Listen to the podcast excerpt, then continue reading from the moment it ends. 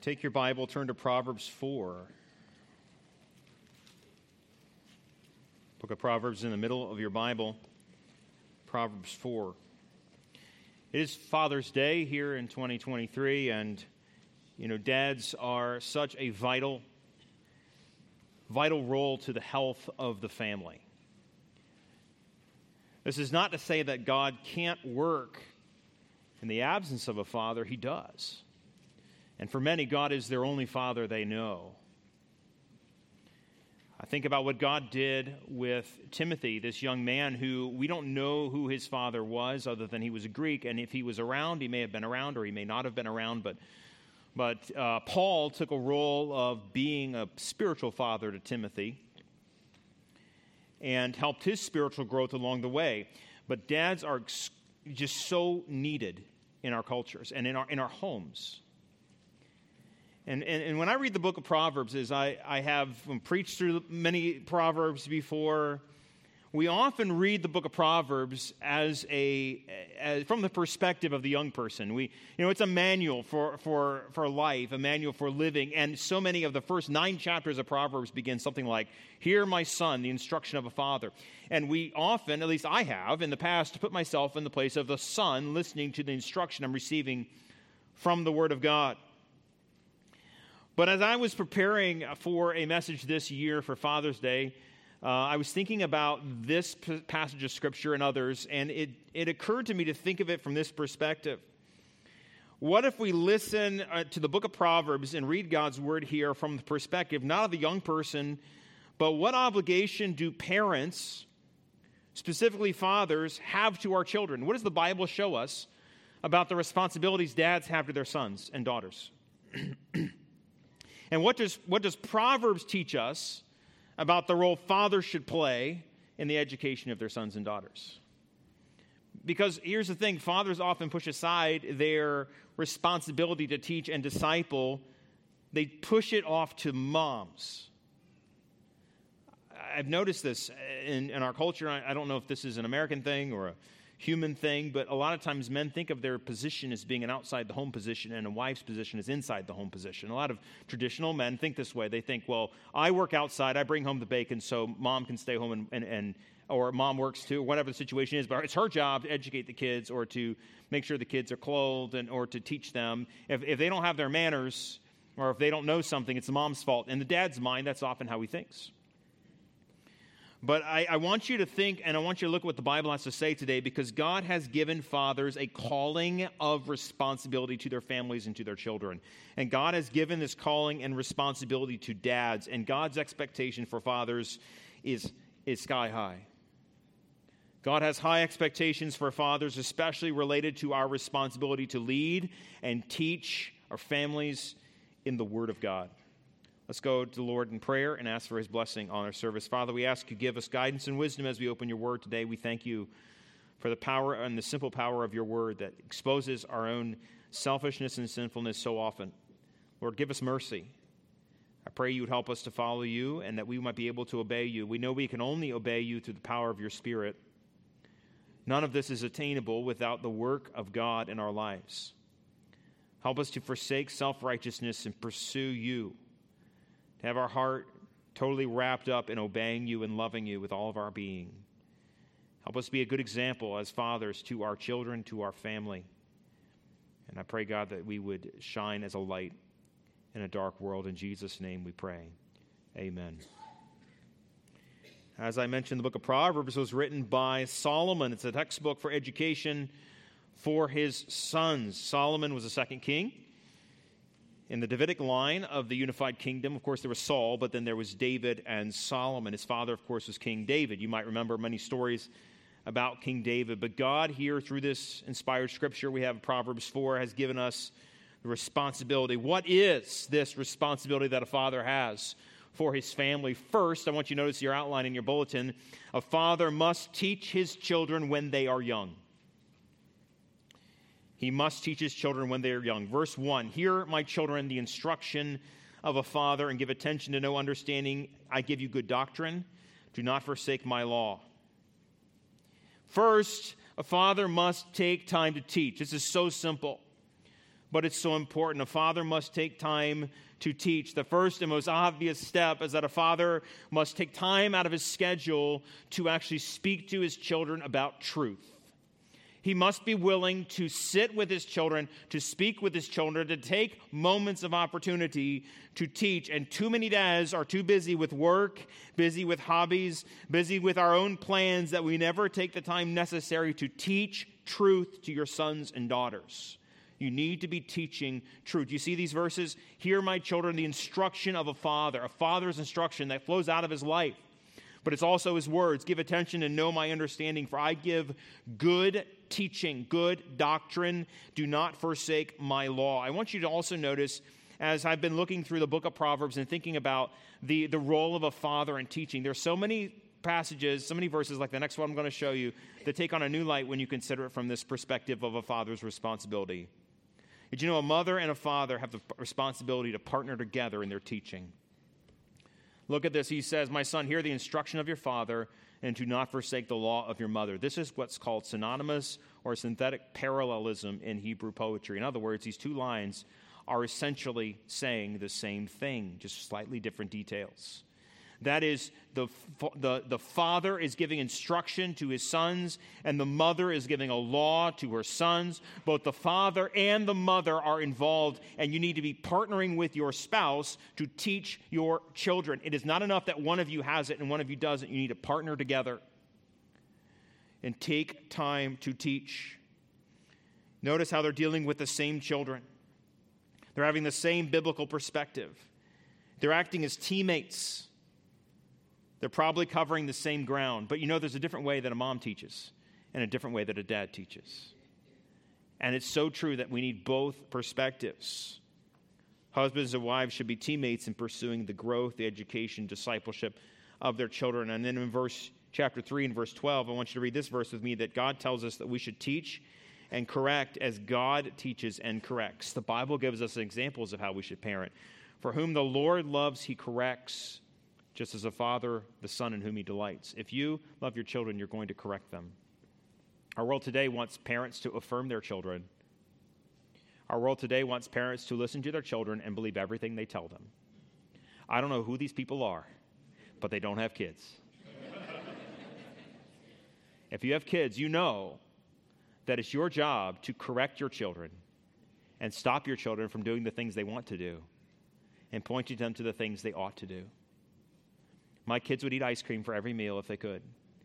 They've tried. We have to stop our youngest from doing what she wants to do. She wants to do nothing but enjoy life. She loves ice cream. She would eat ice cream all the time. Just the other day, um, I think Jenna gave her some ice cream. I didn't know that. And so she asked me for some ice cream. So you know what I did? I gave her some ice cream. How do you think her brothers and sisters were responding to this? Were they happy that she received a double blessing? Of course not. We must teach and correct. Correct as God corrects. What is, how does God correct? Truth with love. You cannot just shout at your children. Can you imagine if God just shouted at you? In his power and in his authority, if God shouted at you from the heavens, he would appear like Zeus from Greek mythology, is throwing lightning bolts. And that's what a lot of dads are like. They throw lightning bolts at their kids and shout at their kids to get in order, and they don't have any compassion and love for correction love while correcting. In the same way, so often, so often on the other side, the flip side of this is to be too compassionate in the sense that to be too loving, to be too soft, and not recognize the responsibility of correction. You must speak truth with love. You must correct your children because you love them, not in spite of your love for them. Because you love them, you correct them. God does this with us, so we should do it with our children. As we teach our children what seem like obvious truths, we must be careful not to talk down to them. Which is why I believe that you must remember the days of your youth. Look at verse 3 through 4. When I was my father's son, tender and the only one on the side of my mother, he also taught me and said to me, Let your heart retain my words, keep my commandments, and live. Fathers need to be careful not to discourage their children or cause them to sin by being needlessly provocative in their parenting. We all have seen this. We know what it looks like. It's the tough dad who thinks he's doing his children a favor by being so tough on them that the children respond in anger or by breaking down.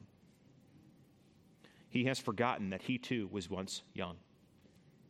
He says, Remember, I was a son just like you. I'm going to flip this around and ask you, fathers, do you remember that you were once a boy? And you once were foolish, and you once were weak, and you once did not understand, and you too said stupid things, and you too did foolish things and you too made mistakes, and you too lied, and you too deceived, and all these things. Originally, this passage was written by Solomon to speak to his sons about how he was bringing them the legacy of truth. Solomon was not being unfair with his sons by giving them this instruction. Think about how hard it would be for someone like Solomon, the wisest man ever to live, to teach his sons. To, to put himself in their shoes as he teaches them truth. And now you think it's hard for you to lower yourself, to put yourself in the position to teach young children. That's why I love Vacation Bible School. I love children's ministry. Dads, more of you need to be teaching with your wife in children's ministry. You know why? It helps you remember the days of your youth. So many people think of themselves so high and mighty. They think of themselves as they are at work, respected. Their opinion is well thought of. You know who doesn't care about your opinion? Second graders.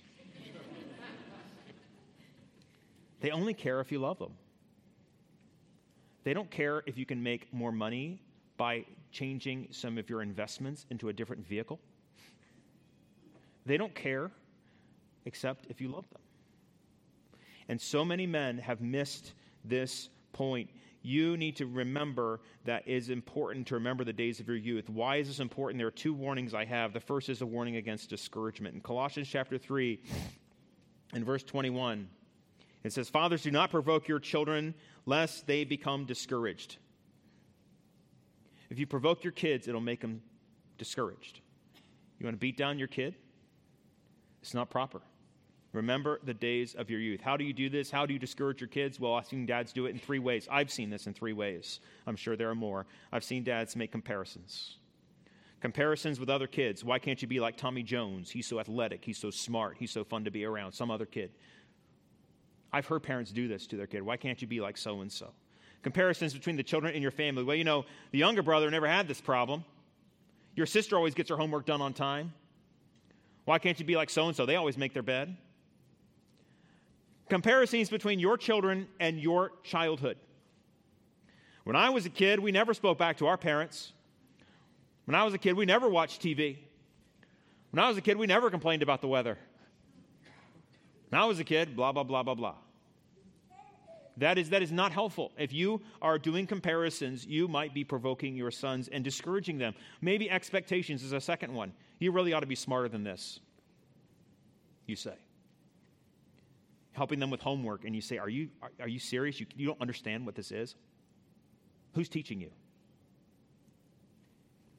If, if you would have worked harder, you would have made the baseball team.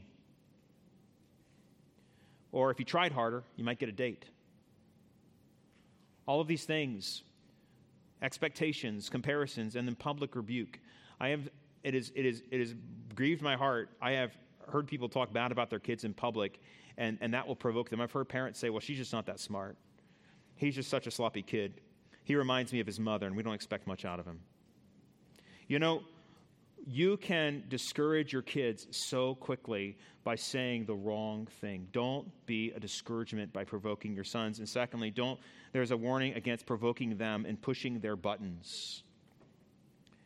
In fact, the same word is used here provoke, but it gives a little bit different meaning in Ephesians 6 4, where he says, You fathers do not provoke your children to wrath, but bring them up in the nurture and admonition of the Lord. Rather than stirring your children to anger, have a goals set, an endpoint you want for them, which is godly training. So let's look at this godly training. Let's get off the negative and get towards the positive that he must promote wisdom over foolishness. Look at verses 5 through 9 as Solomon recalls the instruction he did receive from his father about the nature of wisdom and the importance of pursuing wisdom. Here, the father gives emphasis on embracing wisdom and rejecting what is foolish. Look at verse 5. Get wisdom, get understanding. Do not forget, nor turn away from the words of my mouth. Do not forsake her, she will preserve you. Love her, she will keep you. Wisdom is the principal thing, therefore get wisdom. In all you're getting, get understanding. Exalt her, she will promote you. She will bring you honor when you embrace her. She will place on your head the ornament of grace, a crown of glory she will deliver to you. Fathers, honest question Do you promote good and noble and wise things to your sons and daughters, or do you promote foolishness?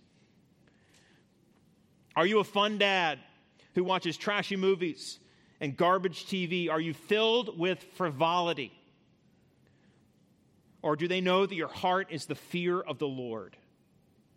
I, I, think about Proverbs 1 7, which says, The fear of the Lord is the beginning of knowledge, but fools despise or uh, fools despise wisdom and instruction. And in Proverbs 9, verse 10, the fear of the Lord is the beginning of wisdom, and the knowledge of the Holy One is understanding. Dads need to promote wisdom over foolishness. And, and there's nothing wrong with being a fun dad, there's nothing wrong with having a good time. But there are many of us dads who, who, who don't talk about serious topics, and, and kids want to talk about serious things as your kids get older, they want to think about philosophy. They want to think about truth. They want to think about the existence of God. They want to think about morality. They want to think about how to live in this world. And if you're not engaging with them and talking with them, they will talk to somebody about that stuff. They will pursue knowledge somewhere. They will get wisdom somewhere. They will look for it. You need to engage them and show them the truth and the wisdom and the fear of the Lord. Pursue wisdom with them. Don't let their only memories be frivolity. Baseball games are great. Sports are awesome. I love playing with my kids. I love doing sports and going places with my kids and doing fun things. But you also need to spend time talking about truth. Teach your children to listen to the voice of wisdom. In Proverbs 120, they give a picture, uh, the Bible gives a picture of Lady Wisdom calling aloud in a street corner. Wisdom calls aloud outside. She raises her voice in the open squares. This is far different from the call they will hear, the call of foolishness. In fact, in Proverbs 8, we have Does not wisdom cry out, understanding lift up her voice? She takes her stand on the top of the high hill beside the highway where the paths meet. She cries out by the gate to the entry of the city, the entrance of all the doors. To you, O men, I call. My voice is to the sons of men. O you simple ones, understand prudence. And you foolish, be of understanding heart. Listen, for I will speak of excellent things. I, from the opening of my lips will come right things. From my mouth will speak truth. Wickedness is an abomination to my lips, and all the words of my mouth are with righteousness. Nothing crooked or perverse is in them. Verse 9 They are all plain to him who understands, and right to those who find knowledge. Receive my instruction, not silver, knowledge rather than choice gold. For wisdom is better than rubies, and all the things that one may desire cannot be compared with her. The book of Proverbs describes for us two main speakers the wisdom lady, the lady of wisdom, who speaks in public and says, Listen to me, and the lady of foolishness, who also speaks in public and calls to the same foolish young men and says, Come to me. And it's the job of a parent to say, You need to learn the difference between Lady Wisdom and Lady Folly. And a wisdom is so important for a father to speak to his children. Speak wisdom to your children. And secondly, direct your children's gaze to the future. Wisdom is tied up in the future instead of the present. Think about this. Foolishness is all about right now. It's about pleasure right now. Wisdom is about the consequences, the results, the long term effects of right behavior over time. So you need to direct your children's gaze to out there and not right here. Does that make sense? Suffering now so you can have long term benefit needs convincing because you've got to be willing to suffer now and you've got to believe, you've got to have faith that what, that what you've been told and what you've been taught is true. And not everybody believes that. Some people would rather have benefit now, and if I have bad consequences, so what? At least I had the benefit now. But wisdom is saying you delay pleasure now for the blessing later. Direct them to the future, and that will give them hope for a long life. Look at verse 10. Hear, my son, receive my saying, and the years of your life will be many. He can look forward to life, and his life's years will be many if he listens and receives the truth. This is repeated in Ephesians 6. Children, obey your parents in the Lord, for this is right. Honor your father and your mother, which is the first commandment with promise that it may be well with you and you may live long on the earth. Give them hope for a long life, and give them hope for a good life. It's one thing for life to be long, it's another thing entirely for life to be good. You can have a long life and it be miserable, you can have a short life and it be good. A parent should direct his children's gaze to a good future. Verse 11 I have taught you in the way of wisdom, I have led you in the right paths. When you walk, when you live, your steps will not be what? Hindered. When you run, you will not what? Stumble. Take firm hold of instruction. Do not let go. Keep her. She is your life. The road of wisdom is leading in the right paths. And when you walk, you will have a smooth road, good sailing, good walk, not falling. When you run, you will not stumble. This is a metaphor for living life. If you embrace wisdom, you will not stumble. Verse 13, you will have a good life when you take hold and don't let this go. Guard her. She is your life. And what's the result of this? The parents receive great joy from this. Proverbs 23, 24, and 25 says, The father of the righteous will greatly rejoice, and he who begets a wise child will delight in him. Let your father and mother be glad. Let her who bore you rejoice. Great joy comes to those who teach their children to be wise. Warn them or give them hope for a long life. Give them hope for a good life and warn them about the lies of the wicked. In these next few verses, I want you to notice all the words related to warning and avoidance, about running away. He says in verse 14, Do not enter the path of the wicked, do not walk in the way of evil. Avoid it, do not travel on it, turn away from it, and pass on. For they do not sleep unless they have done evil their sleep is taken away from them unless they make someone fall, for they eat the bread of wickedness. They drink the wine of violence. And their path is the, and, but the path of the just is like the shining sun. It shines even brighter unto the perfect day. The way of the wickedness is like darkness. They don't even know what makes them stumble. You need to warn your sons and your daughters about the dangers that await. This world is not a safe place. Notice the accurate description of the wicked in verse 16. They don't sleep unless they've done evil. Their bread their, and their food is wickedness. Their drink is violence. What a contrast to verse 18. Look at verse 18. He says, But the path of the righteous, the just, is like the shining sun that shines brighter until the perfect day. Here's a picture of progress and of light. It's like the, si- the sun that shines and improves as time goes on. It's like in the morning when you first start to see the light. If you're up early in the morning and you're taking a walk and it's still dark and you start to see the, the hints of sunlight, you're like, oh, there's the sun. No, it's not the sun yet. It's coming. But the hints of rays start to come up, the, and then you start to see the sunrise, and then barely above the horizon, there's the sun. And then it begins to rise, and as it comes, the whole world or where you are is bathed in light. And this is the picture of righteousness and of wisdom. At first, it's just a little bit, and over time, give it time. Over time, the light comes, and you're able to see everything before you. The contrast of someone who rejects wisdom is that they live in huge darkness, deep darkness. They stumble and they don't know why they stumble. I did that just the other day. I got up in the middle of the night and someone had left something on the floor of my bedroom. Who would do that? I think it might have been me. But I kicked it on my way to the bathroom. Fortunately, it was just a basket. so I didn't hurt myself. But that's a horrible thing. My uncle one time got up in the middle of the night and accidentally took a left hand turn where he shouldn't have and fell down a flight of stairs. That was awful. Broke his neck. He survived it, but it's horrible. You know, when you're, when you're in the dark, you can't see what's around you. You get injured, you don't know why. Have you ever had that experience? You walked into a door when we first moved into our house on, on um, Poinsett Drive, where we live now. It's in the middle of a neighborhood. It has no street lamps where we are. We had no street lights on our, on our, on our road, and our house is very dark. And, and uh, we love that at night. It didn't used to be that way. We used to live on a street that people, it was, at the, it was at a T. So as people would come down the hill into our neighborhood, their headlights would shine into our bedroom closet window and no matter how you close that door, you could see lights streaming across the, uh, the bedroom window.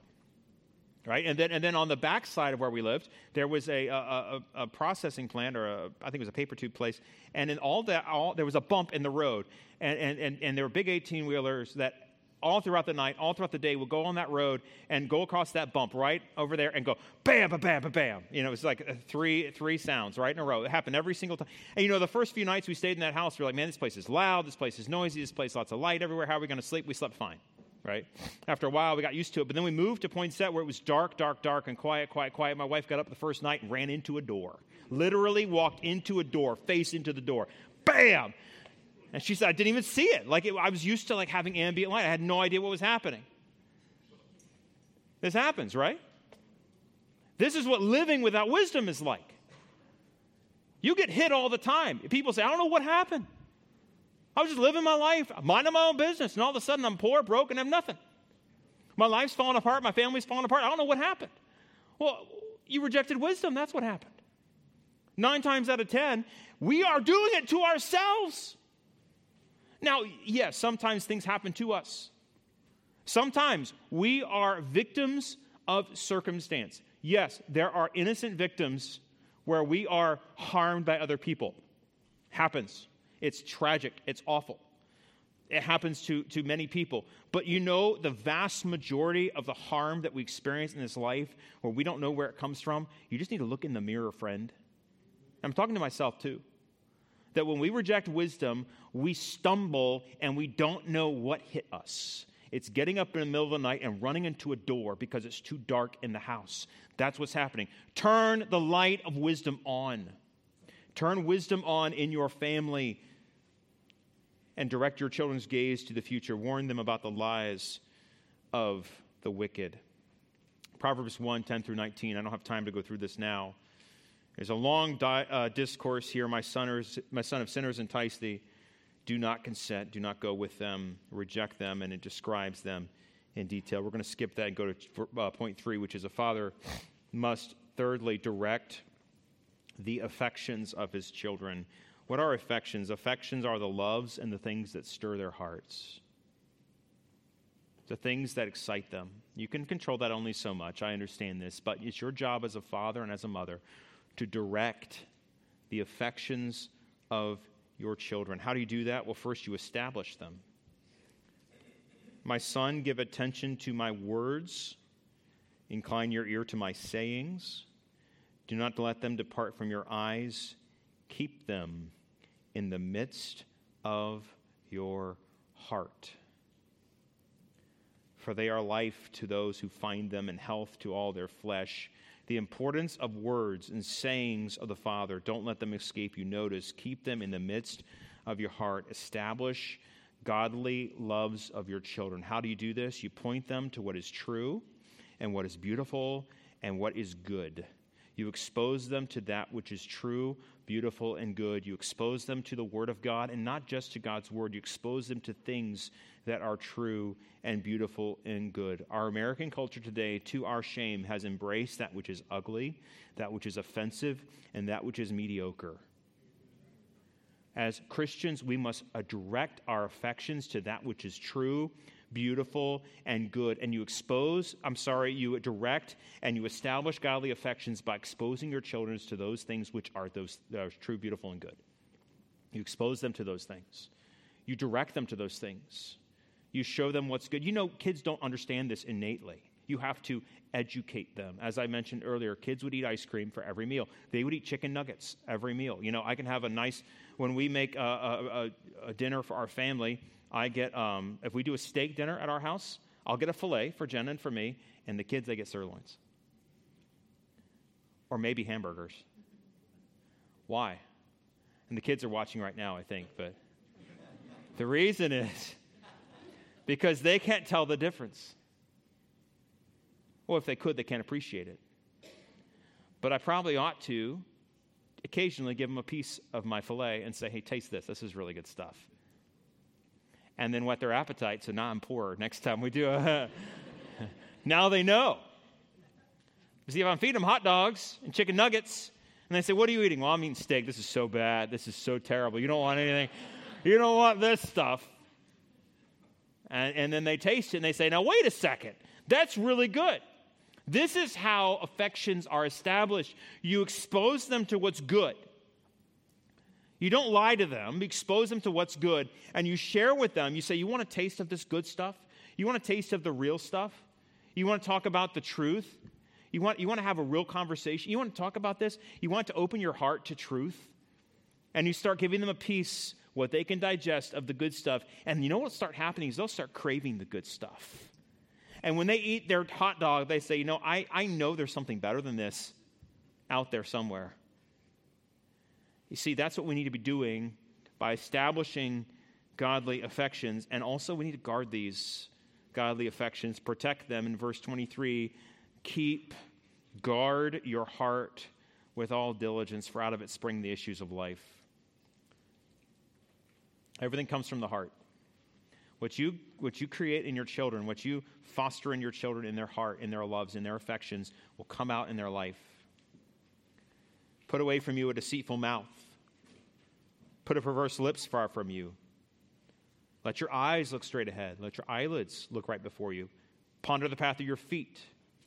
Let your ways be established. Don't turn to the right or left. Remove your foot from evil. Verse 24, it begins in the heart, the seat of human thinking and love. What sets your heart, what you set your heart on will spring forward like a fountain into every area of your life. You cannot allow twisted loves, bad loves, bad desires in your heart, in your life, without that love for what is wicked impacting you.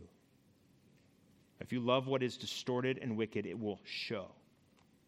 It will work out. You guard by confronting the twisted. That which twists need to be put away. You cannot allow it to be in the house. It's like poison that must be avoided. You put it away. You destroy it. You get rid of it. Verse 25 you encourage good thinking. You teach them to look straight ahead. You give them focus, direction, and purpose. Aimlessness is not good for young people. People say kids will be kids. That's fine to a point but you need to point them straight forward so they see where they're going. And let them consider the consequences of wickedness. Guard these godly affections that you're trying to inculcate in their lives. Guard their heart, verse 27, by staying away from evil, because evil corrupts the desires of the heart. Bad behavior often changes your thinking. Bad behavior has an impact on truth. Often people compromise morally before they compromise theologically. People compromise in their morals, in their behavior, before they compromise in their doctrine, in their teaching, in their truth. If you engage in evil deeds, you will be twisted in your thinking and you'll begin to love what you ought not to love. Are you living up to the challenge and the responsibility God has given you? I have three basic points here at the end. For those who have failed already, and you say to yourself, Pastor Marshall, you just, this has been so discouraging because my kids are grown and I failed, or my kids are young and I failed, or I, am just a failure, or I got saved later in life and I, I failed, whatever. Remember the promise of 1 John 1 9. What does it say? If we confess our sin, he is faithful and just to Forgive us our sin. There's a couple things that must be required first. You need to recognize this is sin. Stop excusing it. Stop saying, well, you know, I'm just not very good at this. No. Parenting, being a dad, is not skill related, it's character related. Am I, am I willing to confess this is sin? Confess your sin. God will always do it. He is faithful and he's, ju- he's right to do it to forgive you of your sin and to cleanse you from all unrighteousness. Confess today. Go before the Lord as we close in just a moment, as we have a moment of prayer to say, Lord, forgive me. I, I have failed you, and I'm sure all of us in some way, myself included. I've had moments of repentance this week where I've looked at my life and I said, wow, Lord, I've, I've failed you in this area. I need to confess it and ask you to forgive me. But you know, the amazing truth is that once you confess and forgive, once you confess, God promises to forgive, which means you've confessed it. You don't need to ever confess it again. It's done. Some of you have asked God to forgive you for the same sin 2,000 times. Do you not believe that God promises to forgive you? He says he is faithful and just to forgive you and to cleanse you. And if you've asked God to forgive you, he has forgiven you. Secondly, for those of you who have been failed, some of you in this room say, Yeah, it's great for you to say, but your dad's pretty great. My dad was terrible. You might be saying that. You might be saying, You, you don't know my dad. My dad was a drunk. My dad was abusive. My dad did things I can't even talk about today. You might be saying, you might be saying to me, My dad did this, my dad did that. My dad's in jail. My dad's gone. My dad committed murder. My dad committed theft. My dad did all these things. You might be saying that today. Some of you might be saying, I don't even, I don't even know my dad. He abandoned me before I was even born. He was a no, he was a no good, low life, and I never met him. For those of you who have been failed, I would ask you to stop the cycle of sin now. To make a change in your life that you don't have to be the one who failed you. You can reflect the Heavenly Father in how you parent. You can reflect Christ. You can reflect our Heavenly Father and how you parent. You can actually not be, you you're not bound to be like your father if your father was a failure. Biology is not destiny. You can choose to obey God instead. And thirdly, for those of you who are thankful, some of you in this room are saying, Praise the Lord, I had a good dad. And praise the Lord, I'm trying my best to obey God. You should thank, thank your father for his investment in your life. If he's still living, you have to call him and say thank you for what you did, because I guarantee you it was not without thought. Dads who teach their sons and daughters Christ do so with a great deal of thinking and a great deal of planning. It didn't just happen. Call him and thank him. And if he's no longer here, thank your Heavenly Father for giving you the Father you had and for giving you a great Father. All of us need to be careful because we are just a razor's edge at any moment between failure and success. And I would beg of you, if you find yourself on the success side today, not to get cocky. Don't get proud. Don't puff up and think to yourself, well, I've done all the right stuff. I'm a good guy. Stay on your face before the Lord and recognize who you are a sinner saved by grace. On the other side of that, those of you who say, I try, but I fail, you are a razor's edge away from success. For those who will come first in faith in Christ, knowing you have the Holy Spirit living in you and giving you all you need to live life, you can have success in teaching people the fear of the Lord. You can. God has given it all to us there. I hope that today you can accept God's challenge for fathers. If you're a father today, and you'd rise up in your heart and you say, I will be the kind of man that I'm supposed to be by God's grace. Father, we ask today that you work in our hearts. I know without doubt that there are some who feel discouraged by this because of their past, because their dad's past, or because of a complicated number of reasons. I pray, God, that you would today give us in this moment, this quiet, I, those who need to, the opportunity to confess sin and say, Lord, please forgive me for my sin. Name it. Help us to name our sin, to say, This sin was wrong. I have sinned you and failed you, Lord, by this specific thing I've done. I have not done this, or I have done this. Help me to embrace wisdom and teach my children to be the people they ought to be. Point them towards the Lord Jesus Christ, the Savior and forgiver, Redeemer and friend. And as we come to you, Lord, we just put it all on the altar. And we ask you to help us be the fathers we ought to be in this world that rejects fatherhood, that rejects biblical manhood, that rejects order and rejects beauty and rejects goodness and rejects you and has rejected your son over and over again. Let us not look to the world for our examples. Let us look to the Word and let us look to the Lamb of God who takes away the sins of the world and represents or, or gives us the example to follow. Help us to love and speak truth. In Jesus' name, amen.